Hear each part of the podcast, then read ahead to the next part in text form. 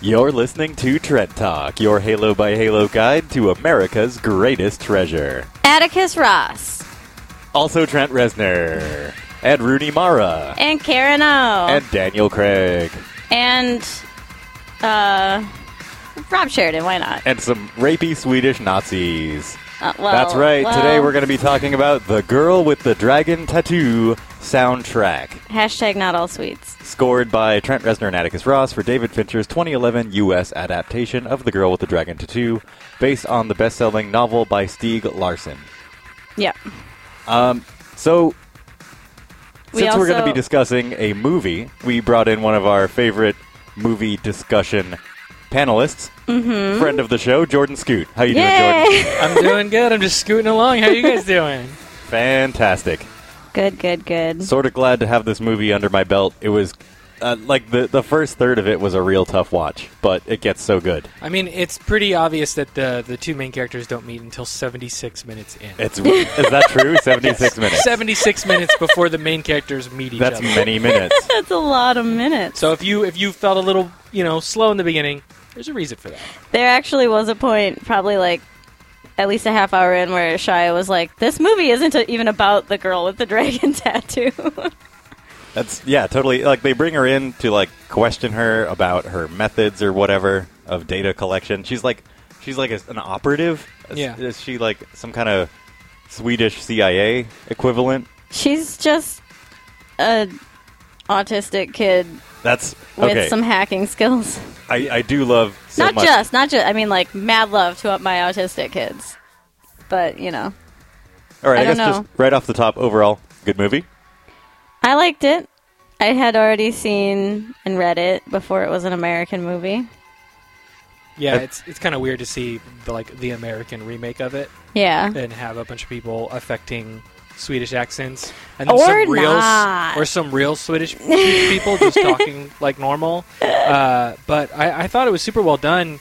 I've just been waiting for five years for them to finish the trilogy since there were already three movies before they Yeah. even started this one. Uh, someone murdered my cousin. anyway, Not, not so strong. I like how some of the characters were just like, "I'm British; they won't know the difference." Yeah. like, come on. If your name Daniel Craig is Mikkel, we know your ass is Swedish. I- in, in an interview, he was just like, "I thought it was dumb to do an accent." Um, so I, I didn't- respect that choice so I much guess be though, true to because like they're yourself. not speaking Swedish. We're already Right. breaking like the the our disbelief is being suspended so much already. Like why bother doing like a, a bad Swedish accent that you're inevitably not going to nail? Especially like it'll drift throughout the film. You know? I guess. And we don't need like a scene in the beginning where Sean Connery speaks really crappy Russian before it switches to English. You know what I mean? Like we don't need that. Yeah. Was that in From Russia Hunt- with Love? Or, the no. Hunt for Red October, Oh. because everyone's Russian Hunt on for that Red October. on that uh, submarine. Uh-huh. And in the beginning, him and uh, his like oh, he's the Russian sub commander. in yeah, that? How about and they're that? speaking Russian, and you're like, is that Russian with a Scottish accent? Doj, Doj Vidania. That's amazing. Guys, what's what's Sean Connery's babushka.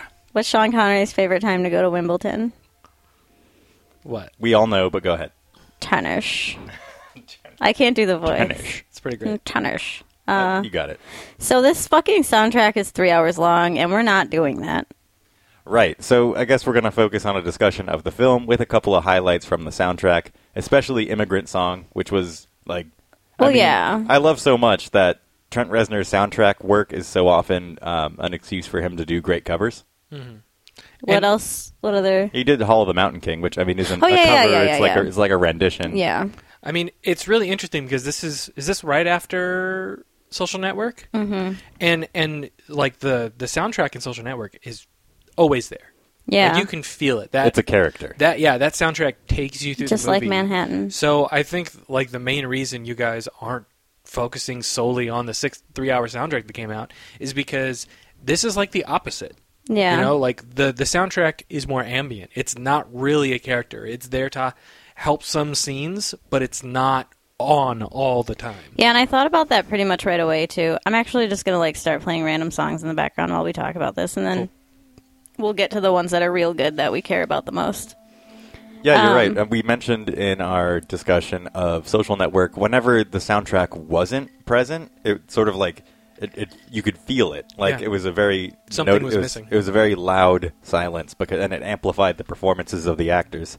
Um, but here, yeah, it's it's like the the soundtrack was kind of peppered in at, at, at moments, and I think that it works for a mystery because Yes. it's like you never really know when like the fact that's gonna crack it all open Mm-hmm. is gonna is gonna reveal itself. I mean, the, the scene that really did it for me of like, oh, there's actually music again, is when he's doing some research at the house and kind of walking around, and she's at the old records for the company, mm-hmm. and she's alone in there, but you're hearing random noises, and maybe she's not alone. and Yeah. the music just swells up because at both moments they're coming to a realization in different places, but we have the same soundtrack for both people Yeah. and we're having the same emotions even though these characters are miles away from each other and there's like like there are whole like 20 minute stretches where there's no music And so to so when it does come in it's super effective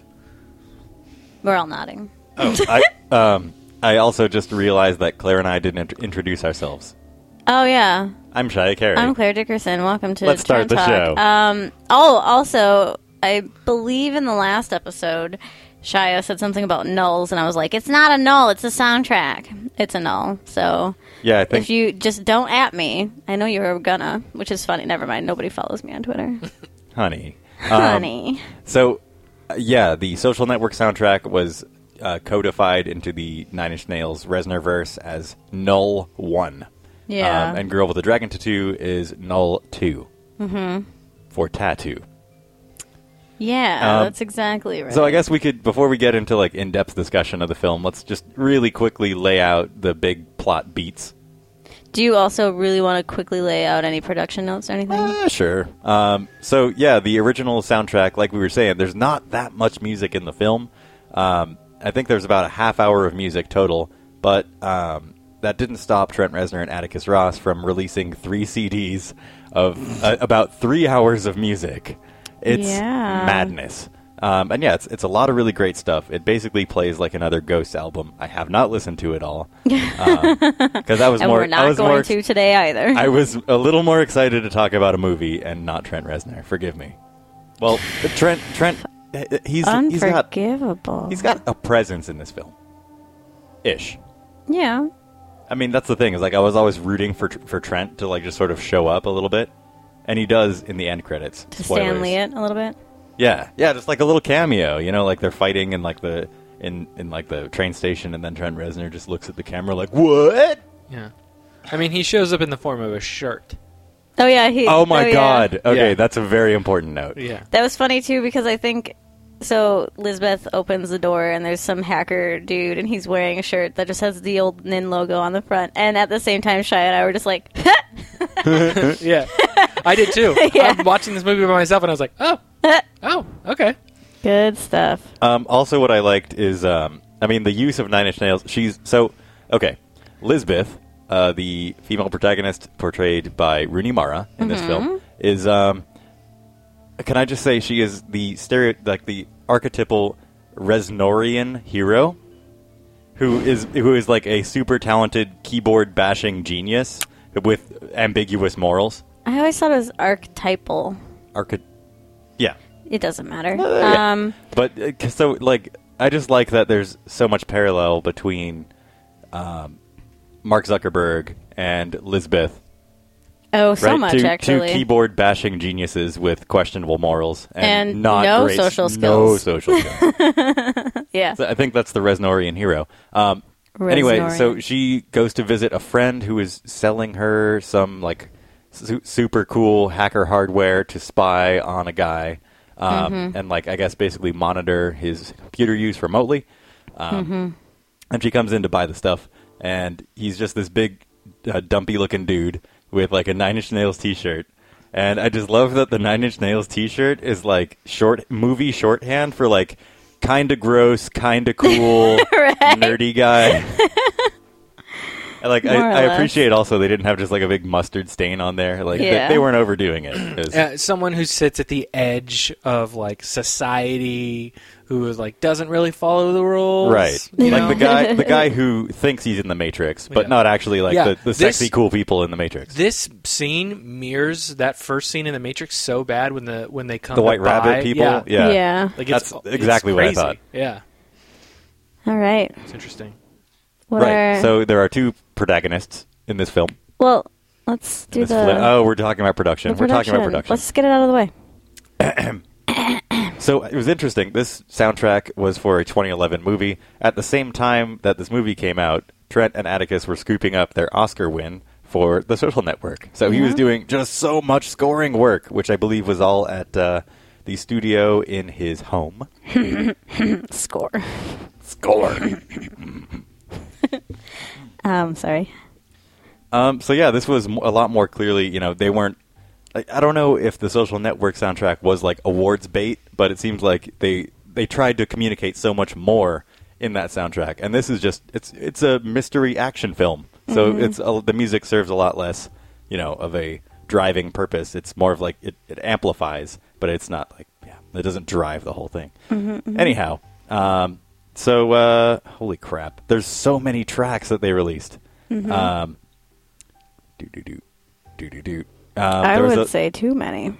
right. So there was a limited edition release um, with a high def audio download, um, which we don't have. Uh, we I don't know. That, No. That's that's really for the completionist. I- Yep. I, gotta tell you. I have the Spotify version, and that's good enough for me. Um, so the entire uh, soundtrack was composed, er, produ- performed, arranged, programmed, and produced by Trent Reznor and Atticus Ross, and Karen O contributed vocals on the Immigrant Song. And then technically, How to Destroy Angels uh, is credited for "Is Your Love Strong Enough." Is that an original song or is that a cover? It sounds really poppy. I'm not It- sure. Yeah, I'm just gonna look it up because Uh, this album was once again engineered by Blumpy, and the art direction was handled by in the capable hands of Rob Sheridan.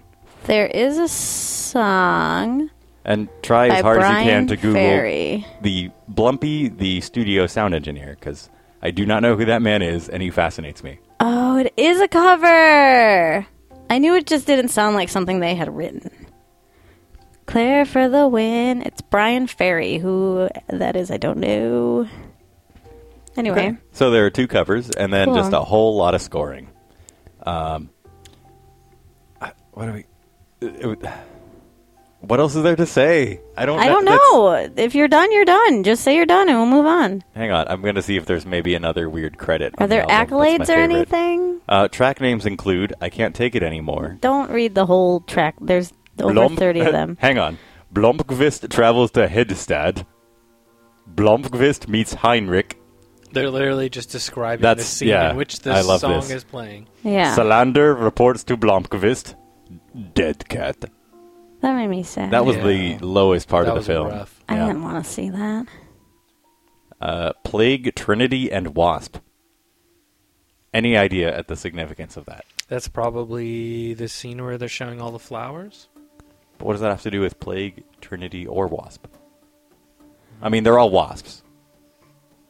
What? White Anglo-Saxon Protestants. yeah I've never heard that in my life. Okay. And Heartbreak. so no accolades or anything. No, I mean it was it pretty much just sort of came out and it was it's for the Nine Inch Nails completionist.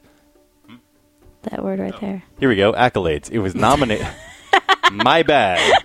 This actually did get a lot of nods from uh, from smaller film critics associations. We got the Washington D.C. area Film Critics Association nominated for best score.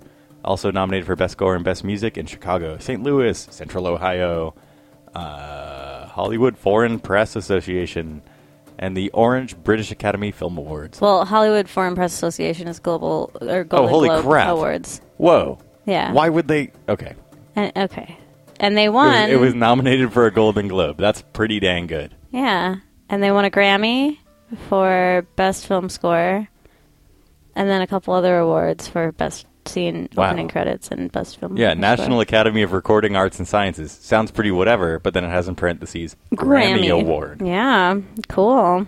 Yeah. Okay, Rooney Mara was nominated for Best Actress. nice. She And killed the it. Academy Awards? Fuck me. I didn't realize this film was taken as seriously as it was. Yeah, it was actually a pretty big deal. I thought it was just kind of like, you know, another somewhat artistic action film. Yeah, Okay, let's get into the movie itself. yeah.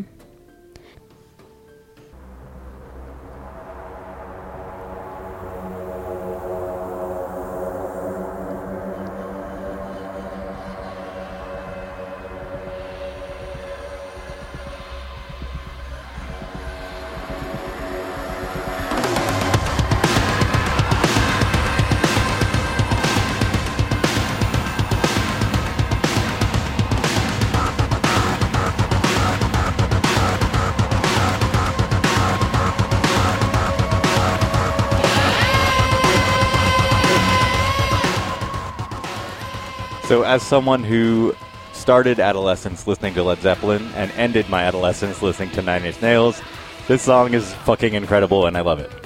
As somebody who never cared about Led Zeppelin, this was actually something where I was like, hmm, maybe they did make a really cool thing and I should take it more seriously.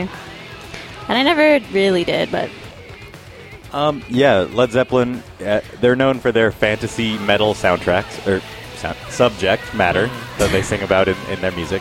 And yeah, this is it's a song about Vikings on in longboats going to kick ass and take names around the world, um, which sort of fits in a few different ways. Because I mean, it's a film in Sweden, where the land of the ice and snow. which is yeah, which is the land, of- which is also where where the Vikings absconded with their beautiful maidens and treasures. Yeah, like these these people are descended from Vikings. Yep. Yeah.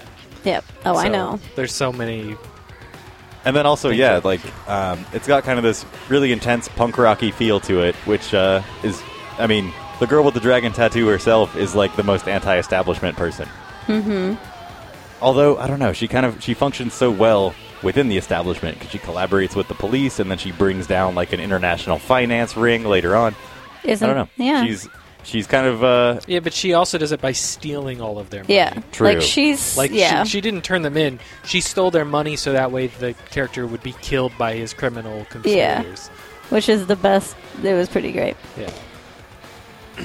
I have So- an interview here with Trent Reznor and Karen O from The Sun Scotland on December 9th, 2011. Uh, we've made Zepp more aggressive. um, it was the perfect song for the movie, but it needed the right singer. Oh, But wait, dur- hold on. This little This is quite good.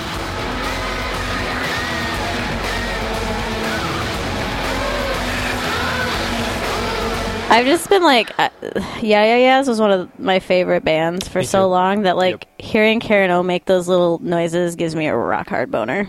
Wowzers. Yeah. I bet Robert Plant would not have had the same effect on you.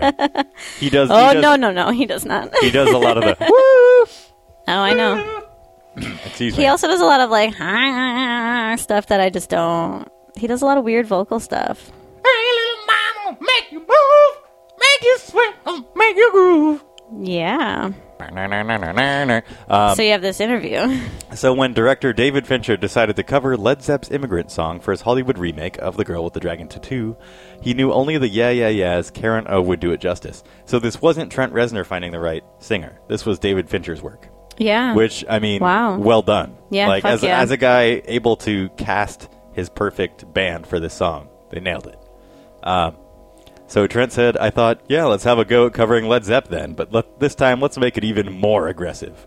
Um, Immigrant Song is perfect. The ferocious number, with its lyrics straight out of Norse mythology about Vikings setting sail to conquer new lands, fits superbly as heroine Lisbeth Salander rides across Sweden on a motorbike. Ah, that's that's a cool parallel: longboat, motorbike. Who knows? Uh-huh. Uh, trying to solve a decades-old murder. yeah. But the choice of song was less obvious for Karen. I plead total ignorance to Led Zeppelin, she says, laughing on the, down the phone from her home in New York. I am totally in the dark about them. That was the reason I could muster up whatever it, act- it took to actually cover that song. I don't have any reverence for the track as I didn't really know it.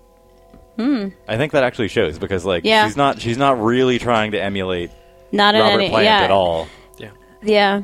Like she really kind of makes it her own because it's yeah, it's very much her voice. And I guess like she must have I mean, she listened to the original track enough to get that Robert Plant does a lot of stuff with his mouth that isn't that aren't words. Um, but she yeah, she makes it her own. I like it Yeah. a lot. Um, So she said she didn't even hear the name right when she was asked about the song. I thought they said the Pilgrim song, and I was like, what the fuck is that? it's pretty embarrassing. Um, it's an amazing version of the Robert Plant song Rocker, which features on the Legends 1970 Led Zeppelin III album. Mm-hmm. Uh, there's a lot of analysis of the music itself. I'm, yeah, I'm not super into it. No, we don't Did need you to. know David Fincher directed The Curious Case of Benjamin Button? Yeah. Wow. Yeah, he sure did. Many learnings. Yeah. I knew that going in because I was like, great, another fucking Brad Pitt movie. Oh, here's a little tidbit from Trent. The most interesting aspect of writing film scores is working under somebody. Sometimes being king of your own little empire is a bit tiring. so he sort of likes being, uh, he sort of Aw, like poor being, some- you. yeah, writing for someone else. I mean, you, you get to the point where you're just surrounded by people who won't tell you no Yeah. anymore.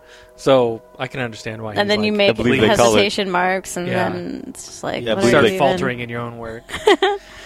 I mean, I think I think this scene's super interesting because uh, the David Finch, I, I forget who he talked about it to, but he's like, I want to see uh, Lisbeth's like, what would her nightmare be after this movie?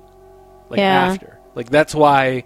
In, You're talking about the intro sequence. Yeah, Which that looks this song like two plays over. people made out of ink just fighting. Well, no, I mean it's it's it's them being punched. It's a bunch of hands coming over and ripping her face apart. Like there's there's if you watch that scene like literally right after watching the movie, you can see the parallels. Like this Yeah. would be her nightmare remembering all of the different things that happened. Super cool.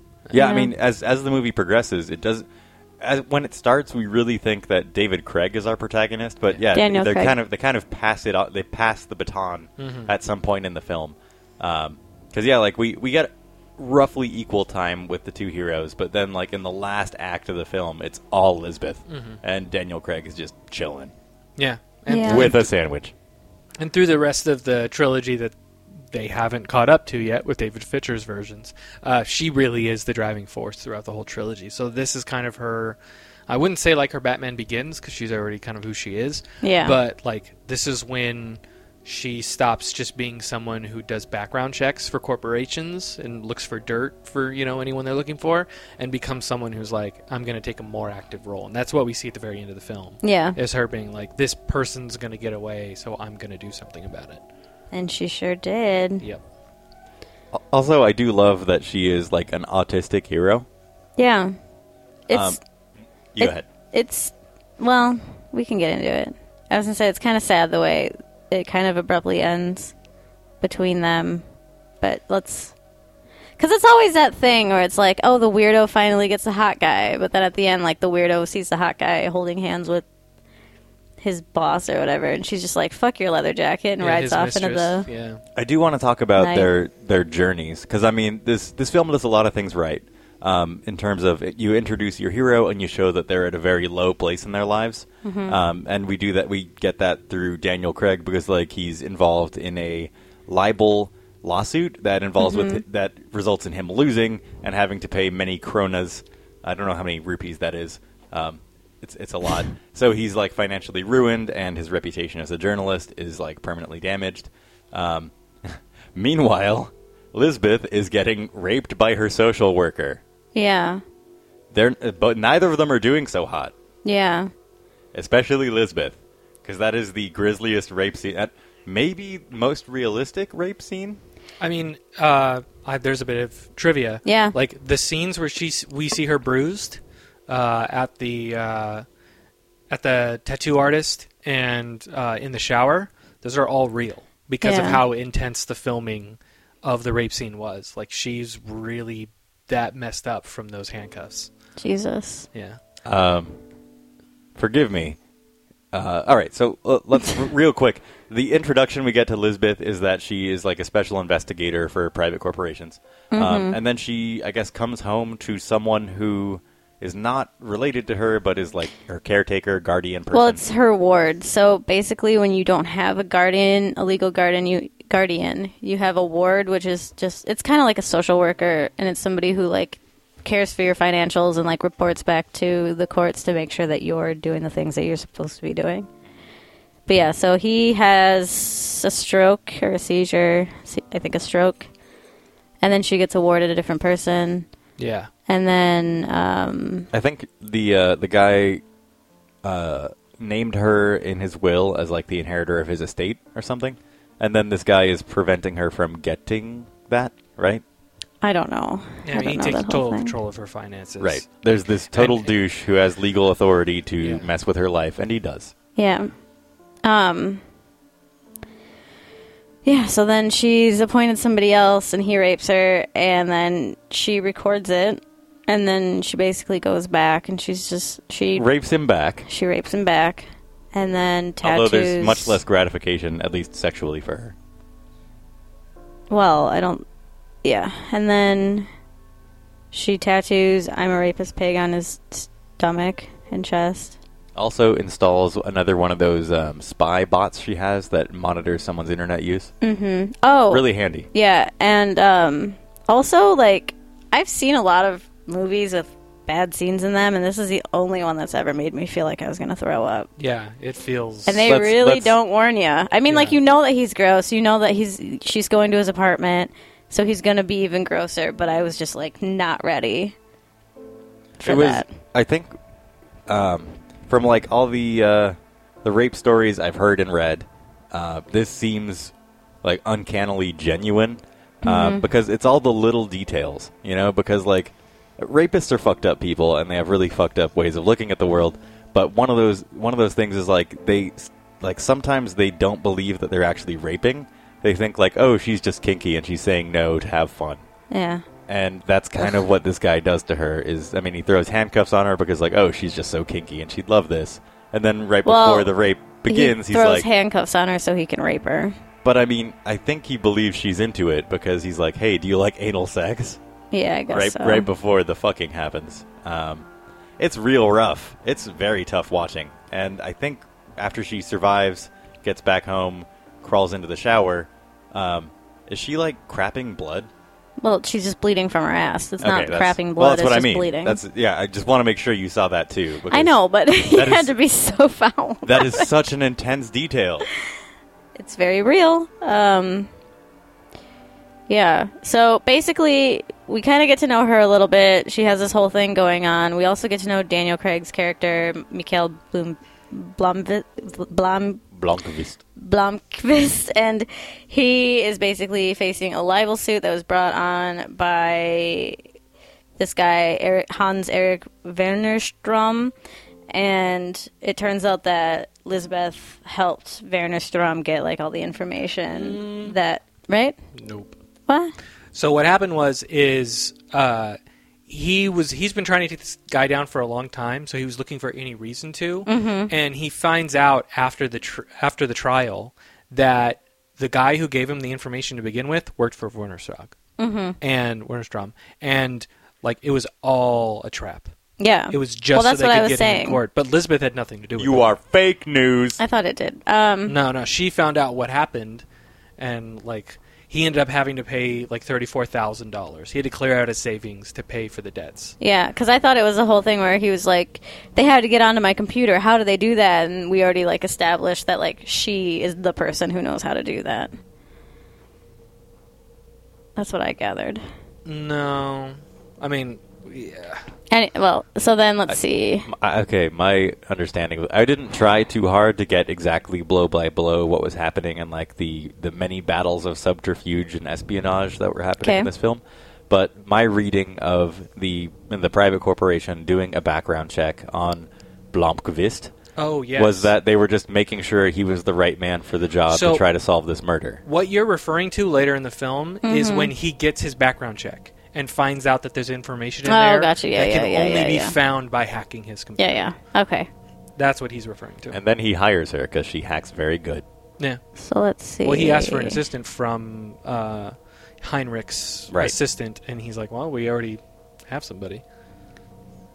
I'm just going through the Wikipedia because there's so many stories that overlap. So after um, excuse me, after Lisbeth um, kicks a dildo in the rapist's butt and tattoos on his chest, she threatens to show the video to anybody if he doesn't grant her full control of her money or And- if anything yeah. happens to her. and, and and to the point where like he needs to set it up so that way she will be granted complete autonomy. yeah. and uh, just needs to like you know find a psychologist to bribe and just to set it all up and that's the only way he'll be free mm-hmm. and she was always planning to do that after the first time he did something untoward uh, but uh, but untoward. but but Eh, Criminal. she didn't realize how sick he was and that's why she did the tattoo and like did her revenge she just thought it was going to be something that happened before She was just showing up for a skeevy beach. Mm-hmm. yeah but came with that camera ended up. Yeah.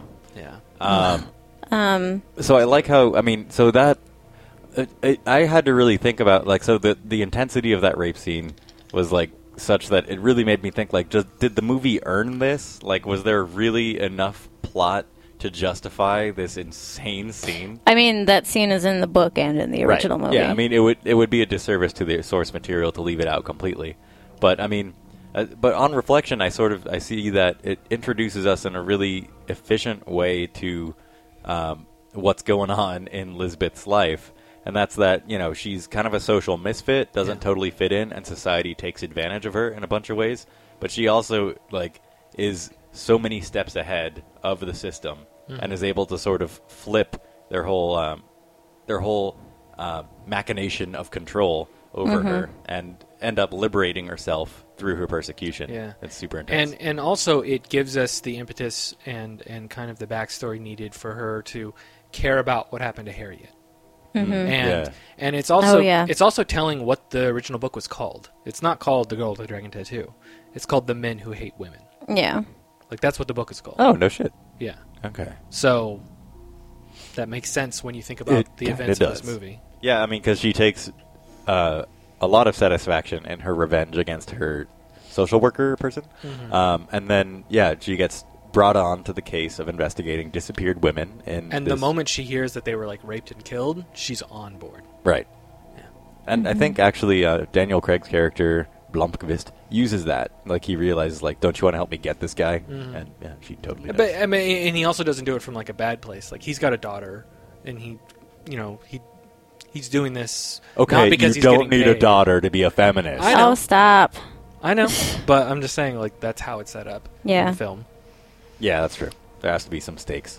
You can't just believe things. Mm-hmm. I mean, he's also he's also financially being Right. paid. He's going to get quadruple salary if he finds out what happens to her. And also, yeah, And- there were- and the- there's so many little plot details because Yeah. also um, Heinrich or the the had inher- hired the inheritor of this gi- the, the Swedish railroad fortune. Mm-hmm. Um, it also has information on Wennerstrom, which Because is he- going to help him. because he hired him back in the day. Like he was his first Right. job, so he's got information on him. Yeah, there's so many weird little plot layers that like I Mm-hmm. I could not care about. I mean, I mean, I, it builds knew up a story, like, I though. knew they were happening, but I wasn't like. That's the thing. They would bring up the Wennerstrom files, and it'd be like, right, that thing. Uh, but I think I think it does it to its credit though, because it, it's the only way that uh, Blomkist would be would be convinced to do it. It's because his life was just ruined by something, and this guy has the evidence that is not going to help him, but he'll take down this guy who ruined his life. And uh, but also at the end of the day, like spoilers, that information is bullshit anyway. Yeah. Like it doesn't matter, and it's useless at the end. Yeah, I do like how Lisbeth swoops in and saves the day completely at the end of the movie. That's yeah, they pass the baton really late, but she comes in as the protagonist hard and fast. Well, okay, let's so let's talk about what happens in between. Shall we? Okay, yeah, let's do it. So, Michaela gets hired to look into a murder of his of this old man's niece. a murder. Um, basically, they live in like a, a little island city Yeah, they're in um, northern Sweden. like And- their old money. They built the railroad. Their their ancestors built the railroad in Sweden. Yeah. So they are wealthy enough to live on like essentially a private island. yeah, They're doing okay. Yep. So they go up. He goes up north to where these people live and stays on the island. And basically, the old old man is just like, "Here's like all my family lives here. I think it's his niece, right? Mm-hmm. Like my niece was murdered and here's all the details about what happened that day. The only way she could have left was on this road where an accident occurred while she was being murdered. It's up to you to figure out what yeah, happened. there's no way she could have gotten off the island, and there's no way to find her on the island because how can you dig up an entire island Right. looking for her body? And he knows because of the accident and Mm-hmm. because none of the boats were gone that it had to be someone on the island, and the only people on the island are his family. are his family, and he knows that the killer is still around because he keeps receiving these pressed Oh, uh, yeah. flowers Yeah, yeah. every Another year on her birthday. super Uh, specific weird plot detail. yeah, because she gave them to him when she was alive, and they just keep showing up. Mm. Mm-hmm. Yeah, he keeps receiving birthday gifts in the mail from who he assumes is his niece's murderer, Yeah. just trying to drive him So Yep. then, how did so how do they come to the conclusion that a lot of other women were murdered? Uh, they they don't really find that out until uh, Lisbeth starts putting all the names into like a, a query, and Mm-hmm. it starts pulling up all of these unsolved insane. Right. murders. It's- Okay, yeah. It was a list of names in And they matched. Hannah's diary. Yeah, Oh, and, that's right, that's and the- right. And the uh, they were Harriet's names, diary. and then those were uh, quotations from the Bible. Yeah, and that's those right. murders matched those those. uh, Yeah.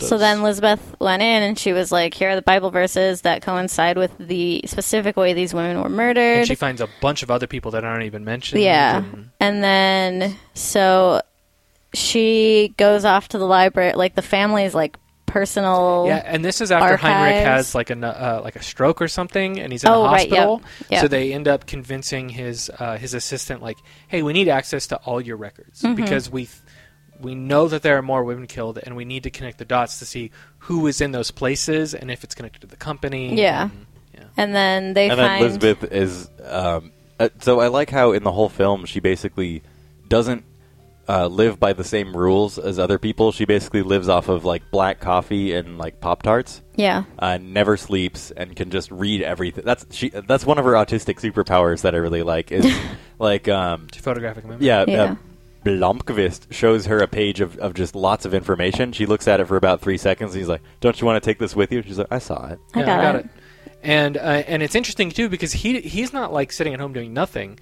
He ends up tracking down a photographer who was having their uh, anniversary or honeymoon there Mm-hmm. and like was at the parade and ends up finding the picture of Oh yeah, of- so while they're uns- while they're solving these mysteries of the dead women, he's also working on um, trying to figure out what Harriet was up to to just sort of like f- track her whereabouts and figure out her story and as he's talking to the rest of the family members, they're like, "Oh, I was here during this time. I was here Yeah. during this time," and he starts really like realizing that people were lying here and there. Uh-huh. He starts just trying to find everybody's photographs because the photographs will tell him who was where and when. Yeah. because he realizes like that's the only way. Those are the only things that are going to tell the truth. So he finds um, pictures of Harriet at a parade where essentially she's watching, and then all of a sudden she sees something, looks scared, and Leaves. leaves the parade. So he's like, I need to track down who took that p- picture. 'cause he or sees took someone pictures like behind her. next to her. Yeah. Yeah. Oh yeah, he sees the person in the photos next to her taking, Taking a pictures. picture across the street. Yeah. It's like, oh, that's the same angle. That's the same view. so Yeah, while I- he's I do like how um, I don't know if this mirrors exactly what happens in the book, but like his investigation revolves around so much visual evidence. Yeah.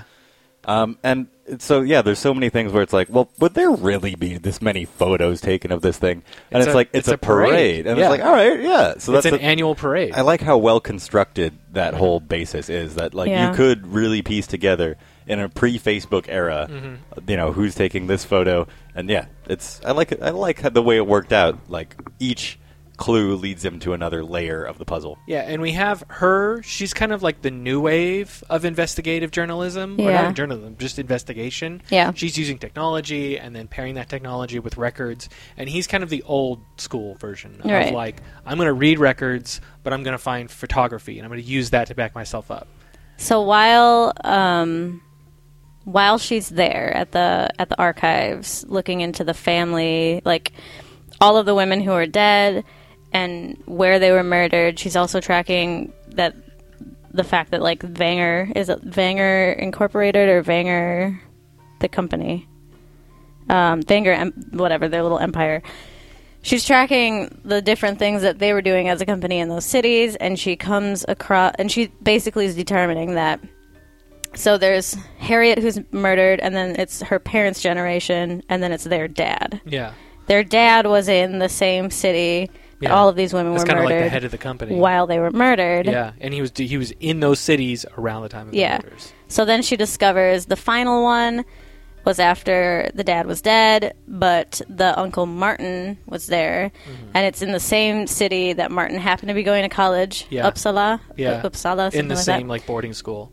And then she discovers that the dead girl is also wearing like the same boarding school insignia on her shirt, and then he, like Daniel Craig's character, Mikhail, also sees that in the picture, because he, and then they're he just fi- like, he oh goes shit. to the he goes to the Nazi uncle and like looks up a bunch of pictures that he took on that side of the island Mm-hmm. and it shows Martin well before 4:30 when he said he arrived on the train Yeah. like on the bridge helping out and he's wearing that exact blazer Yep.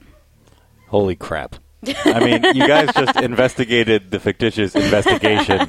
Um, I uh, hearing all this detail and all and all like these really intricate ways that um, Daniel Craig's investigation and Lisbeth's investigation kind of like merge Yeah. at a certain they point. come to the same realization Right. at the same time through totally different ways and this is totally a fictional thing on a fictional island about a fictional corporation about a fictional murder. yeah The and island's it's- probably and real. It, and it just made me think like, Jesus Christ, Stieg Larsson must just have a brain the size of like a pumpkin. That's, that's so many goddamn details. yeah Well, the thing about the Swedes is that there's a lot of consideration given at all times about the most minute things. yeah Uh, and, and he was also a little messed up. Like, there's a reason why all of his all of his books center around violence against women. Because Yeah. he's- And, mean- and this dowel needs to go into this hole. Okay. I mean, no, he witnessed his friends raping a woman. Oh, I'm really? sorry, And I didn't. know. and Oh my his, God. And his Fuck. his his like loyalty to his friends was too strong to get it to for him to stop them, and he's seriously like gone through counseling his whole life because he let this horrible thing happen, and it's why he, all of his books are centered around that type of thing. Wow. Damn, Holy Yeah. crap. that's some Yeah, PTSD. that's rough. Should have Um, called the IKEA support line. That's that's like the de facto government of Sweden, right? Okay. Yeah, enough- and then enough when you jokes. and then when you call and then they answer the phone and they're just like doity doity doity doity doity, right? Is that what? No, is that where um, you're going? I do like one little touch. So is is hi hi a really common greeting? hey. Hi hey hey hey. Yeah. Hey hey, yeah, that's how you say hello, and then hey da is bye. And I like um, how that sort of maps out Lisbeth's whole journey. Like she uh, she starts out the movie and she's in pretty uh, kind of a low place, but she has like a certain basis of you know Yeah, her uh, friend, her foundation, yeah, her, her guardian ward. is her friend. And she comes in and she's really comfortable with this person. She comes in and says, "Hi, hey, hey," and he's di- like uh, stroking out dead Yeah. on the floor. Yeah. Um, and then she never really achieves that level of balance in her life again until she sort of opens herself up and has like a romantic and relationship with uh, Daniel Craig. Hmm. And she comes in and says, Mikael is his name. hey hey and he's not there so Yeah. like both times she is like sort of becoming comfortable being who she is in like a, a, a stable place in her life it's totally undercut Mm-hmm. Yeah, and that's when she realizes that she he got to the same place she did, and realized that spoilers Martin is the guy who's been carrying on his father's work. Yeah. and there's So at- only one place he could have gone, and she actually sets up cameras during Oh, that yeah, scene yeah, that yeah. we all hate because someone kills the cat that they have Oh, the there. baby cat. so she sets up cameras to be like, see if anyone's snooping around the house. beheads the cat And so they determined that it had to have been Martin who killed Harriet, right? So she's at the archives. She comes racing back to the house to talk to Mikhail about it. Mikhail sneaks into Martin's house and, like, grabs one of his knives to be, like, I'm gonna protecting defend himself. myself. Yeah. And then Martin pulls up and he tries to sneak out, but then he falls down the hill, and Martin's like, oh, why don't you come in for a drink? yeah. notices his knife is gone because Swedes pay attention to detail. And then uh, a very weird scene. i mean it's basically just the supervillain taunting the hero and sort of realizing that he's in his he's in his clutches because he pulls a gun out of a drawer which is where we all keep our guns um, Can And- I I just I mean, is I want to know was it Fincher? Was it Resner? Who decided to put Enya? That oh was- my God, that- I- Orinoco Flow. I can tell you exactly what happened there. Okay. Oh, please. So, so they're they're filming that scene. Hang on, hang on. There is a torture scene in Yeah, a basement okay. where Yeah. where Enya is being played. Yeah. Orinoco Flow, So- 1988. So, they're they're they're about to film that scene, and they're like, "Well, we haven't picked a song yet." Uh-huh. So uh, Daniel Craig like has his little iPod there, and he pulls out and he hits just like play, and you have to just a shuffle, and it's the first song that comes on, and everybody in the room laughs.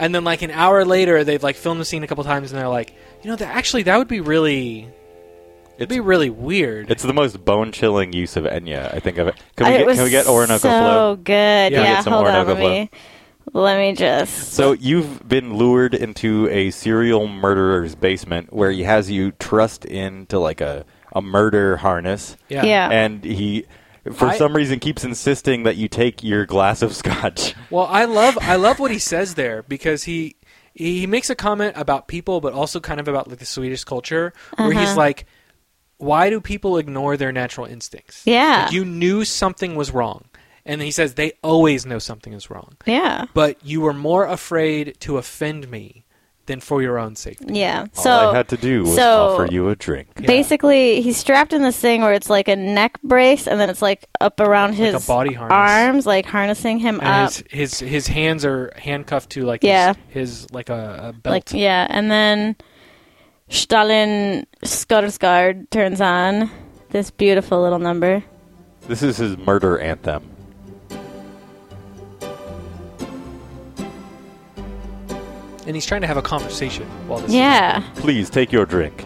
yeah. You know, I've never had a man in this thing before. And he, he says, I like, thought for sure we were gonna, Oh I thought my we were gonna get a little Daniel Craig wiener, but it didn't happen. I was so so uncomfortable by that yeah.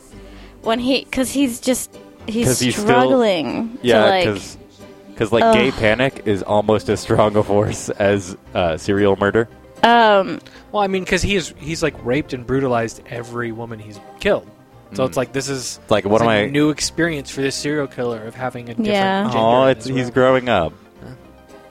but then Elizabeth ca- comes with the golf club I don't know. He's got that bag on his head for a long time. The yeah, script that's originally what I called, was thinking. The script originally called for like cellophane, but it was like too awkward. It was for that scene cellophane. because of the ropes. Yeah. So instead, they just went to like a local convenience store and got a bag. I was thinking about that because I I'm pretty sure they use cellophane Yeah, in they the do. Swedish version, and I was like, yeah, yeah, yeah, yeah. Mm-hmm. Um. So, so Martin has a knife, and he's like tracing it around Mikhail's stomach. Well, he's he's And using the then hand panicking. technique to find the heart, like exactly where he needs to go through the ribs. Mm-hmm. and then he gets a one-two check in the fucking head by, by, by Lisbeth. like a seven iron. No, okay. So this is an important plot turn here. Like Lisbeth comes to the rescue after solving the final piece of the puzzle And, sh- she's realizing lucky that, she leaves when the guard's not there because the guard has been told by Martin to call when Oh, she that's leaves, so that right. way uh, he can go down and meet her at the cabin. yeah, But she leaves when no one's at the desk. good detail. So she solves that last piece of the puzzle perfectly, and then shows up with a golf club. I think it's it's an iron. Yeah, it's, It's an got- iron. Nine iron. It- it- yeah, it's one of those. But it's it's funny because I don't he's know. like he's coming into the house with his golf clubs. yeah. So he's like set them by the door, and then she uses Oh, it I against him. Yeah. totally missed that part. Yeah, that's I why couldn't he Wait, tell comes if back it was home. golf clubs. I or thought a- he was a coming into the gun house with a rifle. bag. No, I thought he was like hunting. no, it was the golf clubs. He was hitting the links. That's why Yeah. they were out there So then in she the hits coldest him. winter in twenty okay, years. so in she Sweden. she she doesn't just nail him in the face with a golf club. man, she she says "Hey," dislocates she his says jaw. hey, and he turns all the way around to look at her like I want you to know it's me doing Yeah. this. Yeah. and then just wham hits him with like hits him with the nine iron, and I, I really appreciate like how it's gory. It's right? fucking gross, it's dude. like um, the injury is like kind of medically accurate because like his whole face is just messed Yeah, up. it's open from impact, and then his jaws kind of moved over a little bit. It's rough. Yeah, he's he's not Mm-hmm. making words anymore. It's- yeah. So, I mean, she nails him in the face. How does he escape? Well, I mean, she stops for a second to rip the ma- the bag off of Mikhail. Mikhail's head. Yeah. So And- much detail. She, he, she runs out, and he says, "There's a gun on the TV." She grabs a gun, and then she comes back and says, "Can I kill him?" May I, yeah, may oh I yeah, kill may him? I May I kill, kill him? him? Yeah. And he says, "Yep." And I think that's that's an important point because um, the whole narrative thus far has been Lisbeth is an anti-hero and has questionable morals um, and sort of doesn't get social rules. Um, and then also uh, Daniel Craig, I didn't talk about this earlier, but I kind of wanted to. Is he's he's a guy with a good moral conscience, but he sort of lacks conviction. Like he knows Wennerstrom Yeah. is a piece of shit, but he, he gets got by the law and just sort of accepts the consequences. Because again, he's a man of good moral standing, but lacks conviction. So in that moment when she says, "May I kill him?" that's her like sort of like beginning to have some sort of rule over her life, like having some sort of like policy over whether or not killing people is okay. Um, and Kind of using him as that, like, to compare her behavior against. Of like, Yeah. if he says it's okay, then it's okay for me to do this. so yeah, it's her asking is like the crux of her character growth, and then him saying yes is like the crux of his character growth. Oh my god. Right? Pretty good.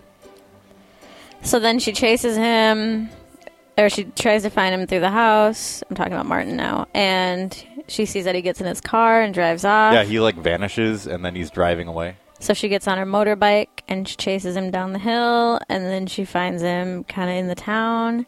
Well, he, he gets across the bridge, but then because of how icy it is, Mm-hmm. he hits like the the side of the like embankment, and his car flips from hitting that wall, and he slides right into the little like convenience store that's right there that's got Yeah. a, uh, like a propane big gas thing, and slides right into that.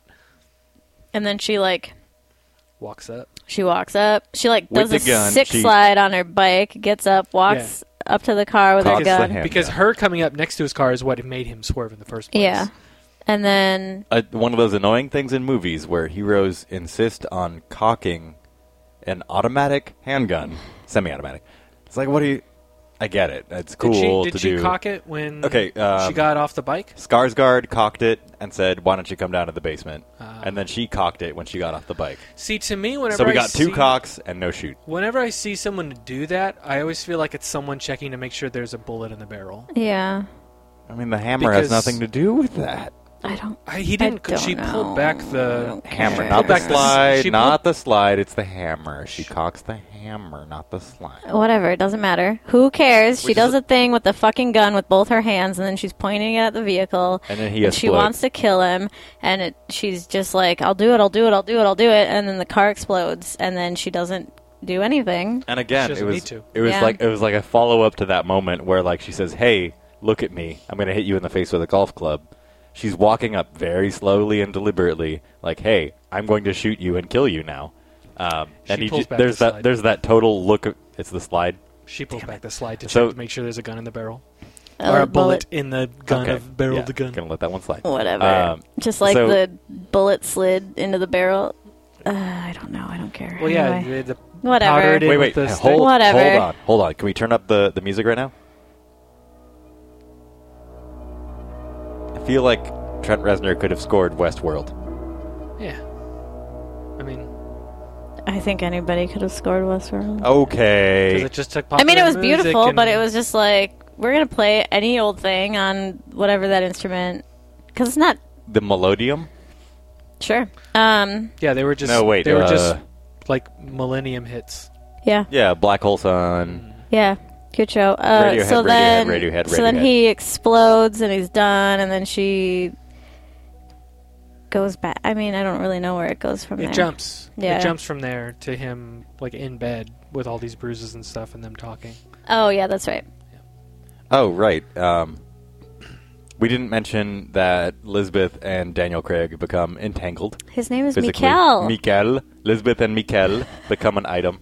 And um, that's after he almost gets shot in the woods, and then she nurses him back to health. So it's kind of an old school Hollywood trope of like, oh, I'm going to care for you, and then suddenly I have feelings for you. also, like in the Swedish version, they do have sex, but that's it's just like one and done, and they don't have feelings for each other anymore. So I was just Interesting. like, That's- of that's course, a- like Yeah, the American version. she's gonna has- fuck James Bond, and then he's gonna be like, oh, we feel for each other, even though we're completely different. Well, Meh. that's that's not totally what happened because like that's there's a major two major twists um, in the aftermath. So the the climax, uh, they confront the killer. She rescues Daniel Craig and Mikhail. Mikhail, and he blows up. And uh, then, oh right, major plot point here. They find the girl who was originally like the one they were investigating, Yeah, so who they, they find assumed was dead. So Well, they they realize she's not dead because Martin admits to all of his murders. yeah, Ex- When Except- and but when he asks where Harriet is and is just pissed off that that Mikhail doesn't know. You're fucking So- useless as a so he's they- just like yeah, he so flips they out. they realize like, well, Gottfried couldn't have done it because Gottfried died Mm-hmm. was a, dead. uh, a year earlier. Martin couldn't have done it because you know he would have just said he had done it. Yeah, he was So- already bragging. So what happened to her? And that puts them on like a totally different line of investigation. Yeah.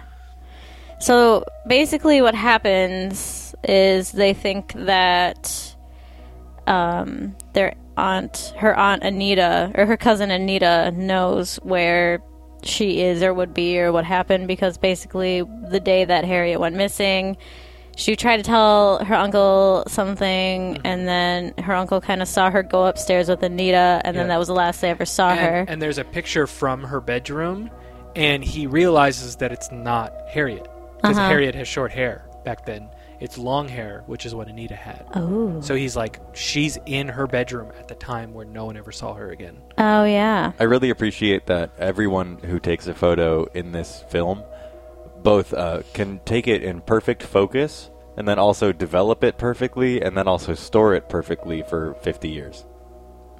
Well, I mean, honeymoon, newspaper. Parade. I know. I'm being I'm just being an ass. Also- Nazi, Nazi guy who took pictures of a bunch of other Nazis. Like these are all people who have reasons to keep photos. Yeah, and some of it was blurry. The picture that, of Martin, where they find him at like the camp or whatever, where he's there before he should be there, like that's blurry as fuck. There's a balloon in front of his face. There's one where his head is turning. So Yeah. the only reason they know it's him is because of his blazer. Yeah, Uh, the one with Anita, the only reason they know it's her is because the hair matches up. They can't see her I, face. I agree that it does heighten the drama when the photos are imperfect. Because Yeah. if it was just a photo of him holding a sign saying "I kill ladies," Yeah. it Yeah. would not be as interesting.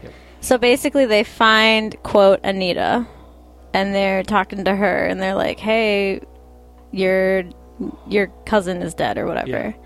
And then she doesn't react, and they ended up, like, putting a, she a goes bug on her shopping phone. and plays Yeah. solitaire. And because And they're like, why would she? I think act what they that expected, I think what they expected her to do way? It was to call was call Harriet, Yep. Mm-hmm. and tell her, "Oh, by the way, Martin's dead," but she didn't call anybody. So And they were she like, also acted really like just didn't care. "Yeah, And she's the funny thing is, is like when Heinrich goes into the hospital, she's at the hospital with the rest of her family. yeah." Like so, she She's she's there. been in the movie the whole time. I forgot about that.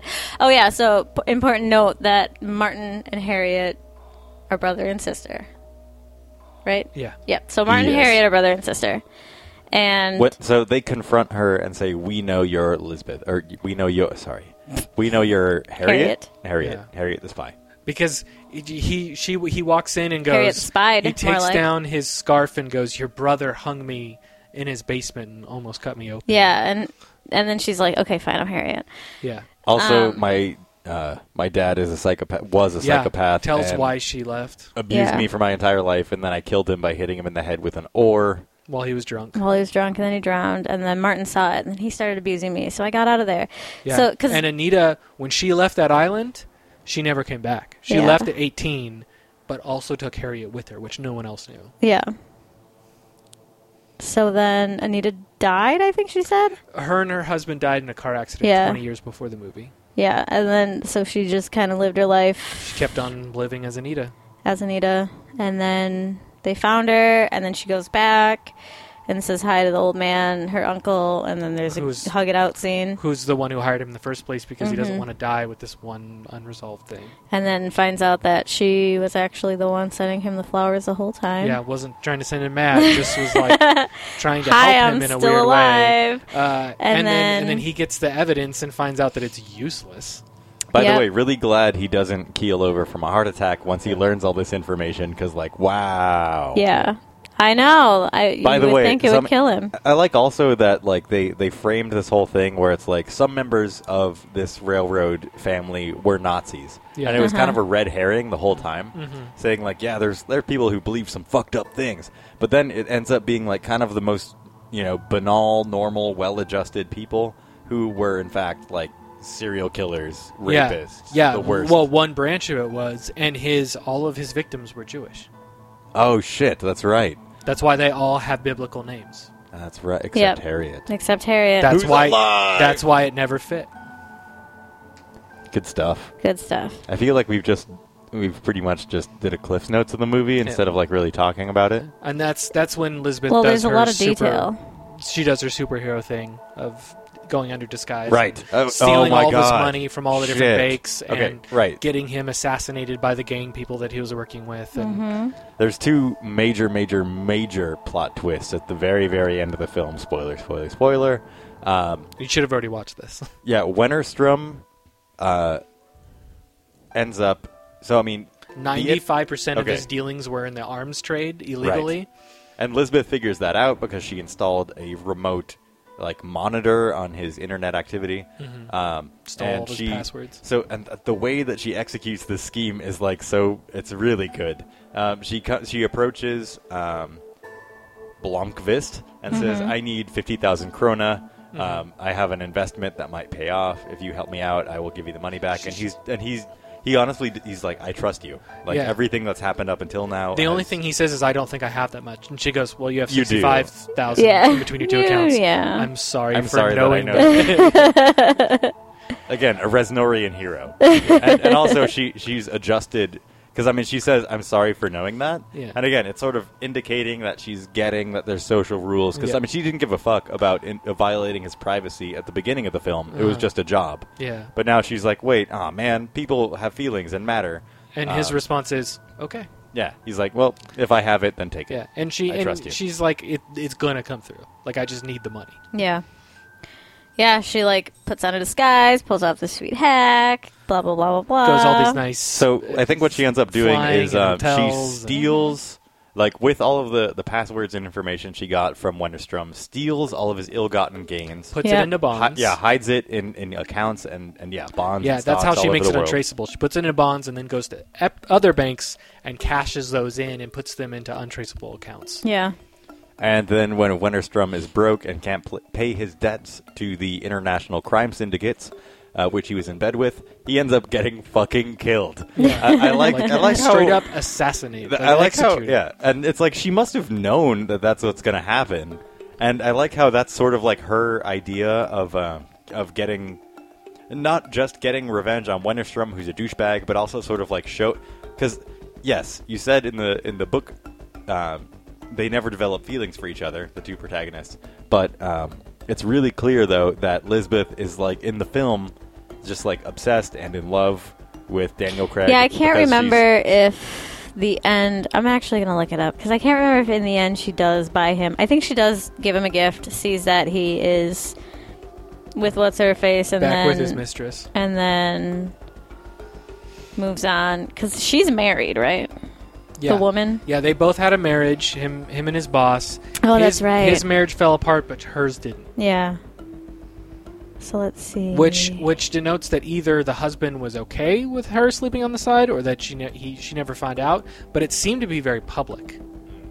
Yeah, so it just says he and Solander spent Christmas together in his holiday retreat. A couple days later, she goes back to his home, intending to declare love for him, but he backs away when she sees him with his longtime lover and business partner. So Yeah. she does partner. love him. And, but this is also like in the book and the other movie, like they had spent a lot of time together. Yeah. In this movie, she disappears for weeks Yeah. to to enact this plan.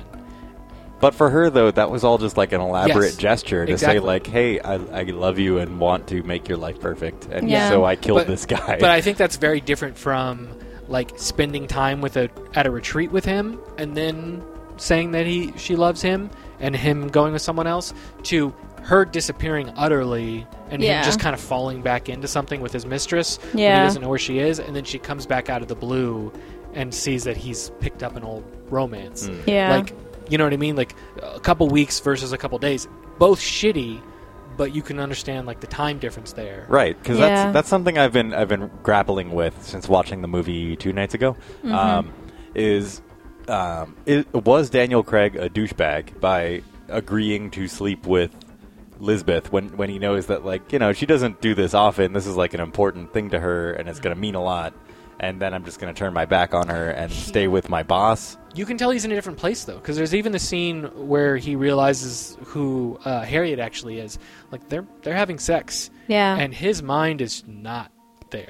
oh yeah, that that one scene. He's like trying to talk, and she's like, "Shut up! I'm She's almost like, done." hold on one second, and Yeah. then she finishes, and then he immediately jumps into talking about yeah, it. and he just has a far off look on his face the whole time. Like so, I I don't think he's a douchebag per se. I just don't think his heart is in it the way hers is. Uh, and maybe he just doesn't realize that her That heart's it means in it. he doesn't yeah. mean, know that it means that much to her. I mean, he can kind of tell, but he doesn't know that it means that much. Yeah, Yeah, I mean, I guess it just o- overall into the narrative, it fits into this idea that society uses Lisbeth.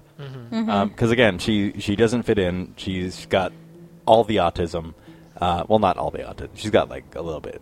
Um, and like you know, he is actually uh, Blomkvist is actually in a position of social power, and he realizes that he's sort of like this adventure that he's had on the side is sort of like um, a socially excusable deviation from his otherwise like totally acceptable life. and also Hmm. then he's helped like, him "Whoop." find his place back where he was. And like then, he yeah, had he just- fallen from that place.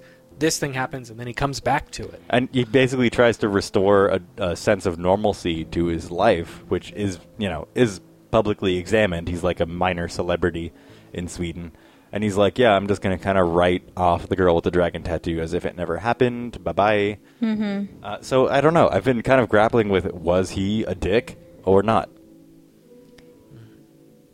But at the same Uh. time, but at the same time, Lisbeth is not perfect. Like she kills a guy to show another man that she cares about him.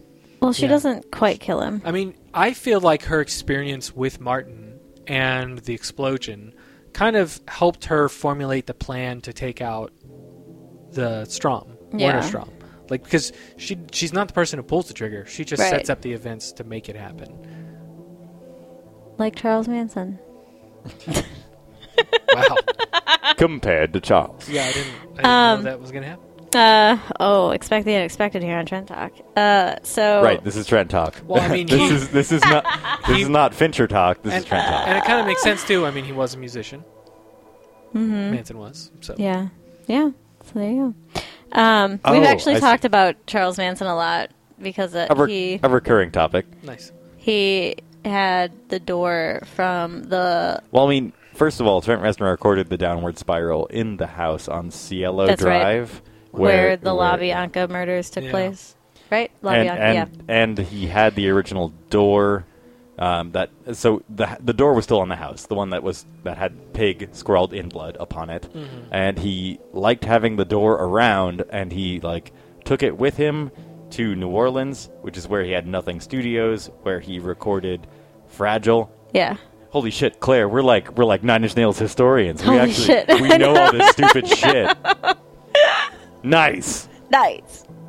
Anyway, so we've discussed Charles Manson from time to time because We yeah, he's come yeah, up. Trent sort of went through like this period of like fascination with him, but now um, having c- sort of learned and grown a little bit, he's like, yeah, it's sort of fucked up that I care about Charles Manson because that's all Charles Manson wanted Mm-hmm. was for everyone to sort of be Right. fascinated and you know be intrigued by this whole persona he created. Which ultimately meant nothing and was just full of shit and uh, just an ego validation bit of nonsense. Claire, Hey. is Charles Manson still alive? yeah, let's I think get so. on. Let's I get, think he is. he had like a cardiac episode. Uh, no, a gastrointestinal episode. Yeah. in San Quentin, um, and was maybe gonna die, but didn't die. Um, This has been compared to Charles. do you want to know who auditioned to play the part of Mikael Blom- Blomkvist? A lot of people. Brad Pitt, George Clooney, Vigo Mortensen, and Johnny Depp. So just the world's Just the sexiest world's man. prettiest men. The prettiest men in the world. He's such a plain ass guy in the Swedish version, and I liked it that Yeah, way. I and like don't the get fact that me he's wrong, just normal. I love Daniel Craig. I haven't seen a lot of his movies because I don't like a lot of his movies. He's very good to look at. Does he have movies? He's James fucking Bond. Um, Yeah, he's got some good early stuff.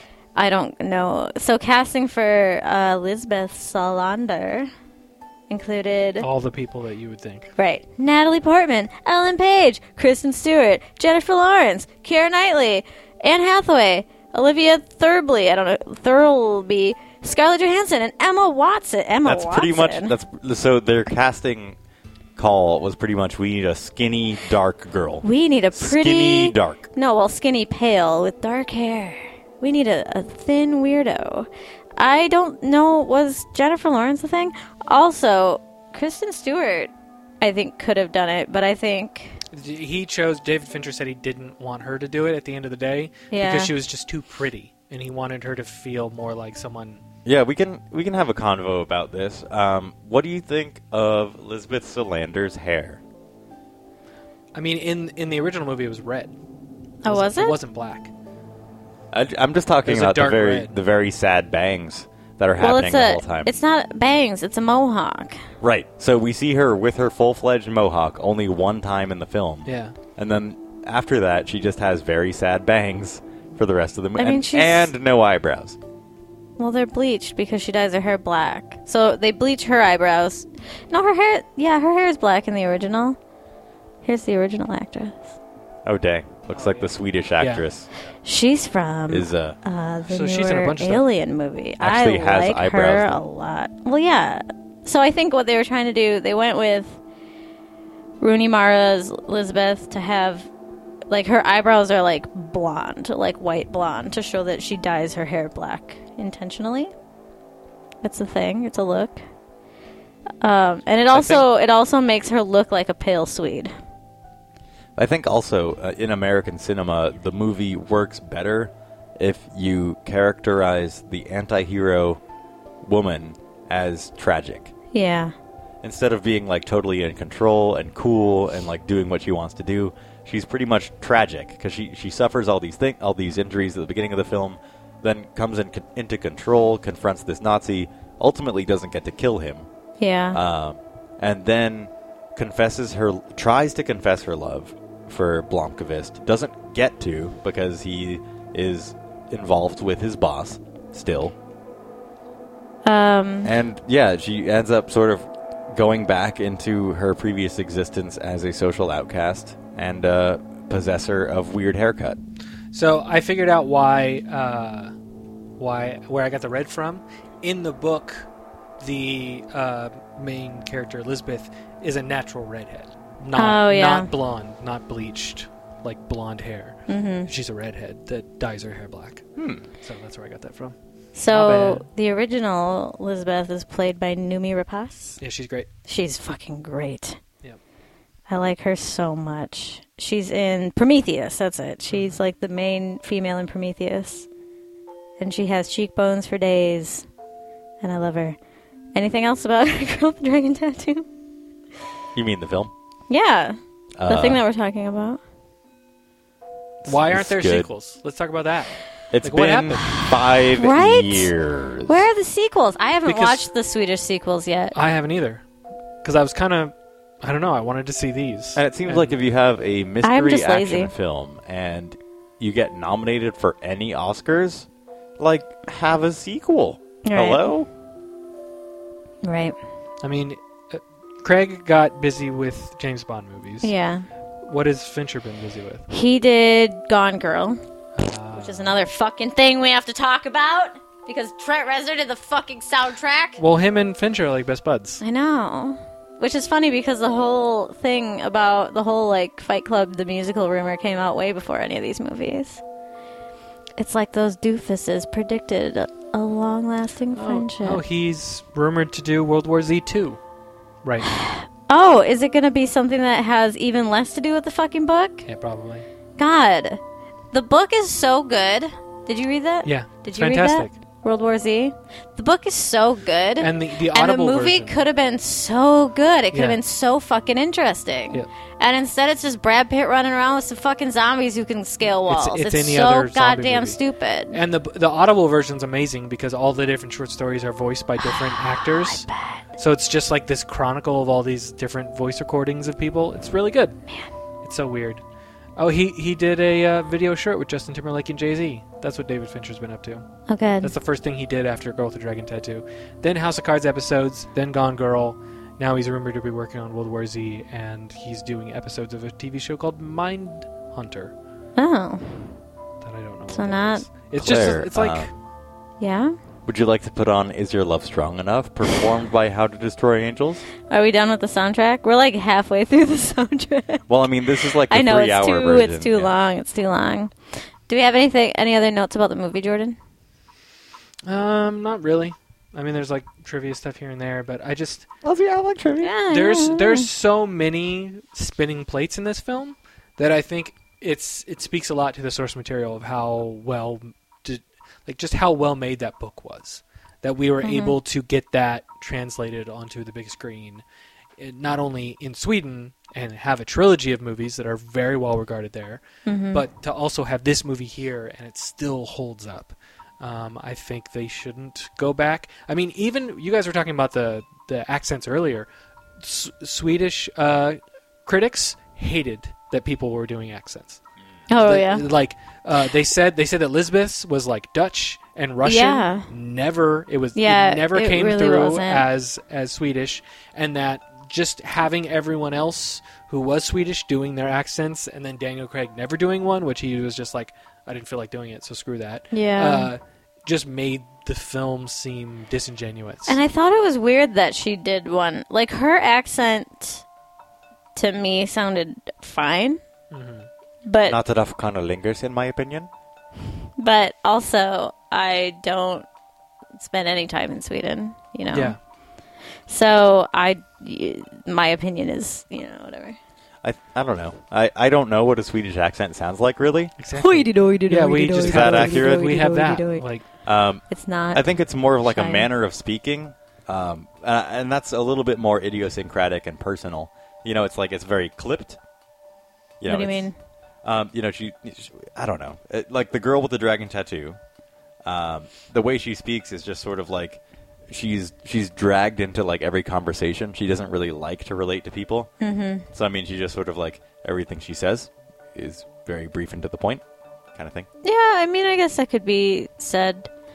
I mean, that's also her character and her personality. She's very terse, and even when she's like at her most like emotional and flirtatious is like when she's talking to Daniel Craig and she says, "You did a very good job on this investigation," yeah. and that's it. I mean, I think one of the things that I did like about this film is that they still maintain some of the Swedish sense of humor, which I feel like in a lot of ways probably didn't. It probably went over many heads, yeah. but I appreciated that very much. At the end of the day, it still felt like a Swedish movie because they did film in Stockholm, Yeah. and it was Uh, and like Hersted. it's funny that the film came out on December twentieth, which is the exact day that the film starts. Like when Is, the- is that when like the Christmas goblin comes and steals all the spoons Yeah. from your house? and it was like it was like the coldest winter in Swedish history, and like so when they're out stumbling in the snow, like that's legit. and uh, and it's so funny because uh, S- Stellan Skarsgård, like he lives in Sweden, so he loved making this movie because Yeah. he just went home every day. Yeah. and uh, it's also really interesting. Like we talked about that intro sequence where "Immigrant Songs" plays, Mm-hmm. and Tim Miller was assigned to like design those se- that sequence, and he was told like this is her nightmare, so you need to figure it out. He came up with 50 ideas, ended up choosing like half of that, and was only given eight weeks to make that sequence Yeah. before the film came out. It was like one of the last things to be done before the film was That's released. nice. It's really interesting. Um. Oh shit! What I was gonna say? Oh yeah, I love. I do. I do love that in every American representation of Sweden, they're like, "Get a Skarsgård. We need a Skarsgård. Yeah, I mean, there's enough of them. Skarsgård. There's They- so many they would of them. they would fit a role. What's up with this? Okay, like it's starting to trouble me that there's so many like filmic dynasties. I mean, the Baldwins, the Quades, the Skarsgards, and and now we have uh, the Hemsworths. But but if you have a film set in Sweden and you got a Swedish family, we might as Yeah. well use at least one of them. Uh, uh, to make it a little nerdy, the uh, the building where like the security office is, where she's doing her like little investigation, that's actually Dice, which is a company in Sweden. They make they make the Battlefield video games. Um, and then what was the last thing I was gonna say? I lost it. Shia, what the It's fuck are you gone. googling right now? I'm just I'm just looking up Icelandic Christmas oh, it, spirits. it So- would be Icelandic. So y- the guy who played the original Blomkist, uh, Michael uh, Mikhail Nyquist, his daughter is the waitress in the scene where they're eating at the diner. Not because they wanted her to be. They were filming there, and she just happened to work there. so David Fincher like wrote her a few lines to say, so that way she could be in the movie. Aw. But they just got there and they're like, oh, wait, you're the daughter of the actor of the first movie. Holy crap. Like, that's that's a really funny, like, random thing that happened. That's really great. Yeah, That's really great. that's what I was trying to think of. Um, so what are you, what the fuck are you looking at? Belsnickel! Belsnickel! Belschnickel. yeah, from the office. Um, Belschnickel is like a dark Santa Claus. Um, Belschnickel. He's like a, a shape shifting evil dude. But I was looking up Gryla, who boils children and eats them alive. Um, Oh, good. She's Why? an evil ogress from Iceland, compared to Bjork, who, sna- who snatches up naughty children and drags them back to her cave to be devoured. But she can only va- devour the truly wicked kids. So kids who repent are set free. Anyway, it was like a cracked Gross. article I read a long time ago because there's like there's 13 spirits that visit Iceland in Christmas time. They're called the Yule Lads, and they they're basically like Nice. they're basically like agrarian era um, imps who do mischief Oh, that would good. only really bother a farmer. Because um, there's the sheepcoat Clod. He tries to suckle ewes in the farmer's sheep sheds. Wonderful. So he tries to steal sheep milk. Yeah. There's another dude who steals foam from the buckets of cow's milk. You know, here's the deal. There's Stubby who is short and steals 'Kay. food from frying pans. Awesome. Um, you know how when people are like, I hate the way this word sounds, and they get all uppity about moist. Belschnickel. I don't like the way suckle sounds. Oh, suckle is Yeah, not an that's okay pretty word. And I'm the person who's just like, it's just a word. Get over it. But then you say suckle, and like Moist is foul. every hair on my body just stands up Suckle. in a way where it's just like, I'm standing at attention because I'm going to walk the fuck off your body because that word is so repulsive. Don't say it again. I see you. I wasn't gonna. I see you. I was gonna talk about Door Sniffer.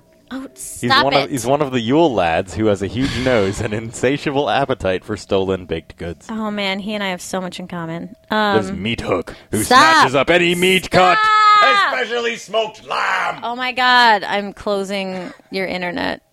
I'm just very entertained that there's so many Yule lads. and that they seem to have run out of ideas after the very first one. Um, anyhow, Let's how'd you get guys to feel the- about this soundtrack? It's fine. The It's- immigrant song is the tits. Well, yeah, obviously the first and last songs are the best. Um, the actual soundtrack itself is pretty forgettable. I mean, like, I don't know. There's no scene where the music stands out except for when they're both discovering the thing, but even then, I don't remember what that sounds like. Oh, right. We need to have this conversation, guys. Is it ever okay to hit a Nazi with a golf club? Oh, Jesus. He's not a Nazi. Is he? Martin is not a Nazi. His uncles are. Yeah. Because they were in the Nazi regime. One of them was a photographer who took pictures of people in the Nazi party, and the other one is just a full blown believer. But the sons weren't really raised for it. It was kind of like a dark family secret that they all knew, but no one really talked about. I guess that does kind of like set the stage. It's like if the family is sort of willing to sweep Nazism under the rug, Yeah. um, it's totally plausible that there could be a serial killer in their midst and no one would say shit. I mean, the only the only way it comes through in Gottfried and Martin is that it sets up their ideology for who they pick as victims as serial killers, because all of the Uh, victims oh, are yep, Jewish Yep, yep, Yeah. yep, yep, and their yep, yep. names come from the Bible. So Um, shit, there was one. oh. But to answer your question, I wouldn't say golf club, but it's definitely always okay to punch a Nazi. Um, right, I do also like sort of the nuance this movie has in the approach to serial killers. Oliver, no. Oliver, no. Cat's trying to trifle. No, there's nothing on the table for you. There's nothing for you. So, so um, we learn throughout the course of the Girl with the Dragon Tattoo that um, Martin's father I don't know, fucking Olaf. What's the dude's name? Godfried. Okay. Uh, so Josh, Godfried. Josh Gad. Okay. Fucking Olaf. I don't know. Um. I'm Josh Gad. offended. So um, I forgot the second guy's name now. Martin. Martin. Martin's father Martin? Godfried is sort of the originator of the whole serial killer, um, like this whole idea in the family where he abducts women, abuses them.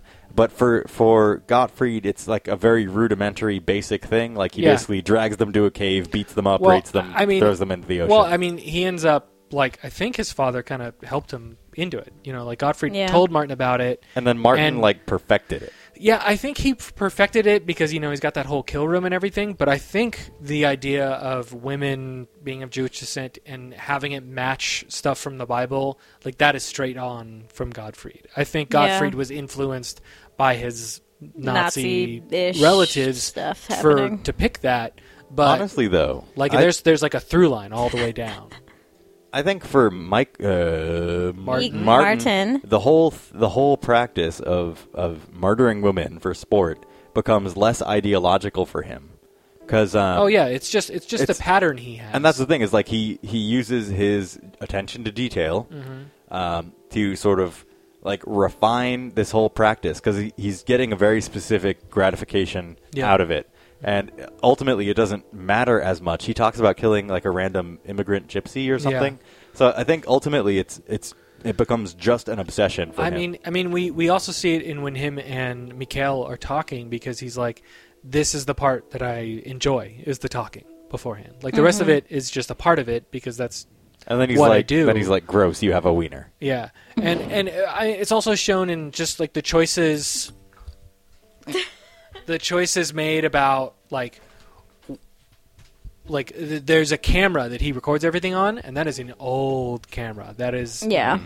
stock tape that is you know it shows like he's been doing this for a very long time he's got a room set up to where he can press a button and gas comes from the ceiling Oh, right. and Mhm. Oh, I he's forgot got about he's that got like a part. mask so he doesn't pass out and he hooks Mikhail up by the door where he fell down to this harness and then presses a button and it drags him all the way to the center of the room like he's had years to perfect this thing Yeah.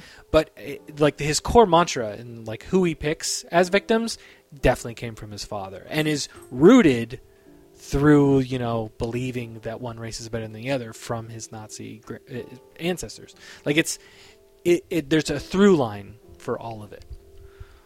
Yeah, I ultimately though I, I don't know. I, I do think it's an interesting historical allegory because like you do have like the ideological fascist Nazis who were Mm-hmm. like we must kill the Jews because Jews are bad period. And it's like they have this like intense dogmatic hatred of certain people for no reason. Mm-hmm. Um but then you have people like Martin who are just like, all right, so let's just take it for granted that these people need to die. He sees he What is still the sees them as most- disgusting though. What is Like, he the talks about most that. efficient way to make them die Yep. and not put myself at risk at all? Offer them drinks. Yeah. And he's like, yeah, also, like, yeah, he comes into the room, and as soon as they take one step into the room, presses a button to knock them out, Mm-hmm. and then presses another button to restrain them to a place where and they then cannot has a escape. conversation and that's where he gets his jollies. Dude, for real. Like, that's the thing is, like, I don't think it's ideological for Martin. He doesn't care. He's Well- just he's just trying to find the most efficient way to, to rape and murder. Yeah, but it's also a part of who he is because that was kind of instilled to him at such a young age from his father. But and then that's- seeing, again, it's seeing like- his father murdered, he kind of feels the need to take up that mantle. He inherits it as a duty, but not maybe so much a belief. 'Cause That's it's why. like, he that's why I doesn't- say he's not a Nazi. That's why when you Okay. said, "Is it okay to hit a golf club?" His- hit him with a golf club. I was like, "Well, I don't think he's a Nazi." Okay, for the record, I was doing that facetiously, and Okay. you should always hit Nazis with any blunt object available. I say don't go to prison. Yeah, but I was like, definitely punch them in maybe the not life do things fast. that- okay, can make okay, you okay, Go to okay. jail. Hey, oh, we thanks. have we haven't listened to the Thanks last so much. song on the. We haven't because we've been soundtrack. talking about the soundtrack, and I've been waiting for us to decide that we're done talking about it. I think we've probably hit that point.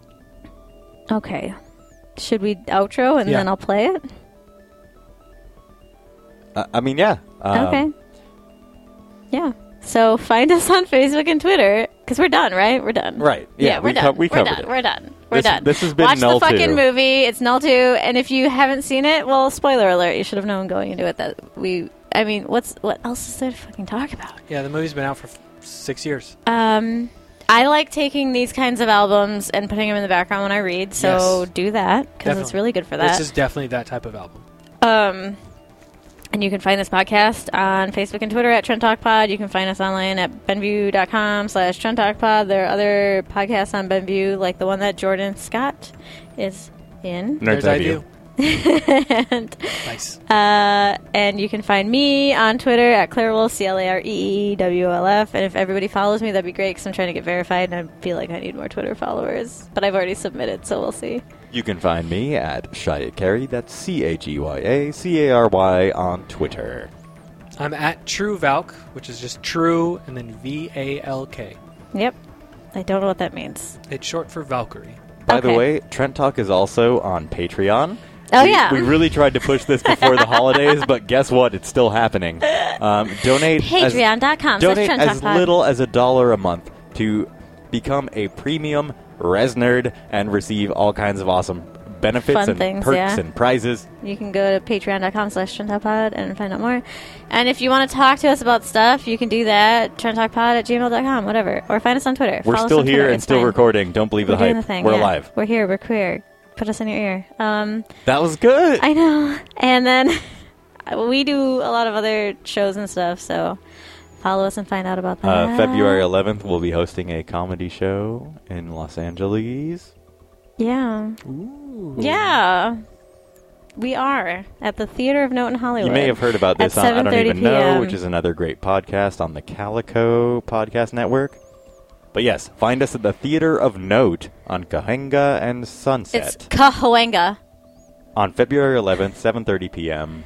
I think it's tickets at the door, and yeah, we're it's just five in- dollars. we're inviting all and of there's our favorite storytelling. comics. It's storytelling and comedy, and it's going to be a really good time. It's my first live show that I've ever hosted, so let's do it. Anyway, Now let's listen to is your love strong enough? Which is a cover. I nailed it because I'm so smart. And here it is. nice.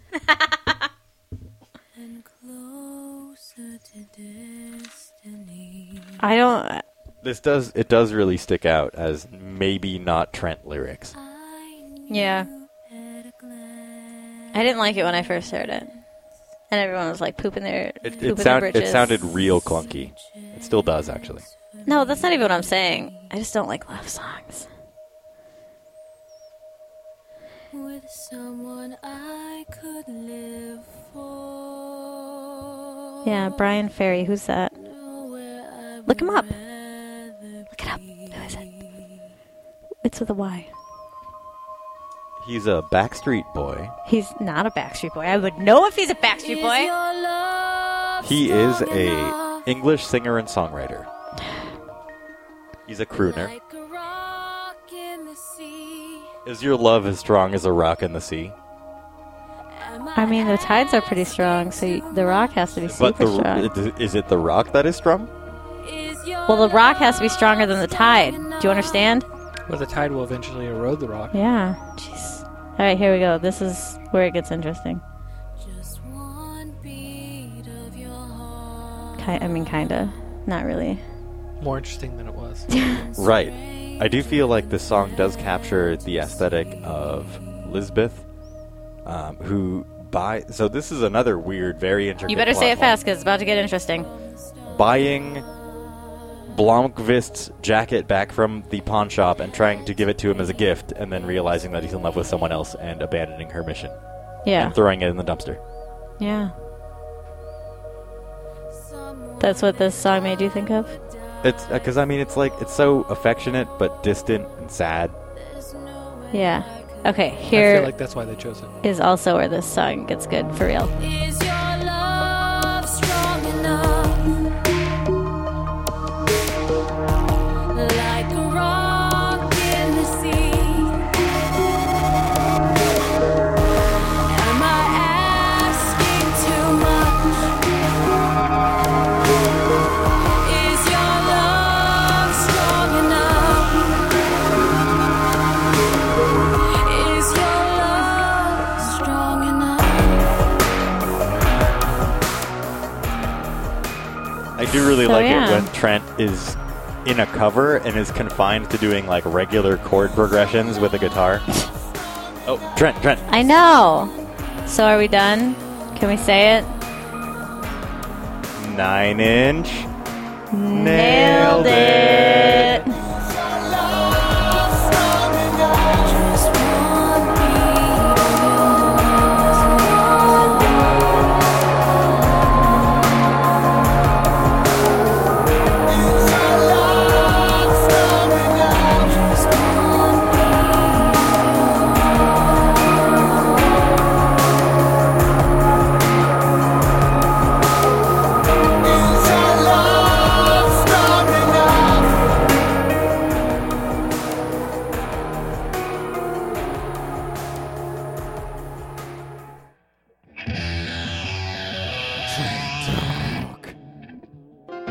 This podcast is a part of the Benview Network. You can find this and other podcasts like it at BenviewNetwork.com.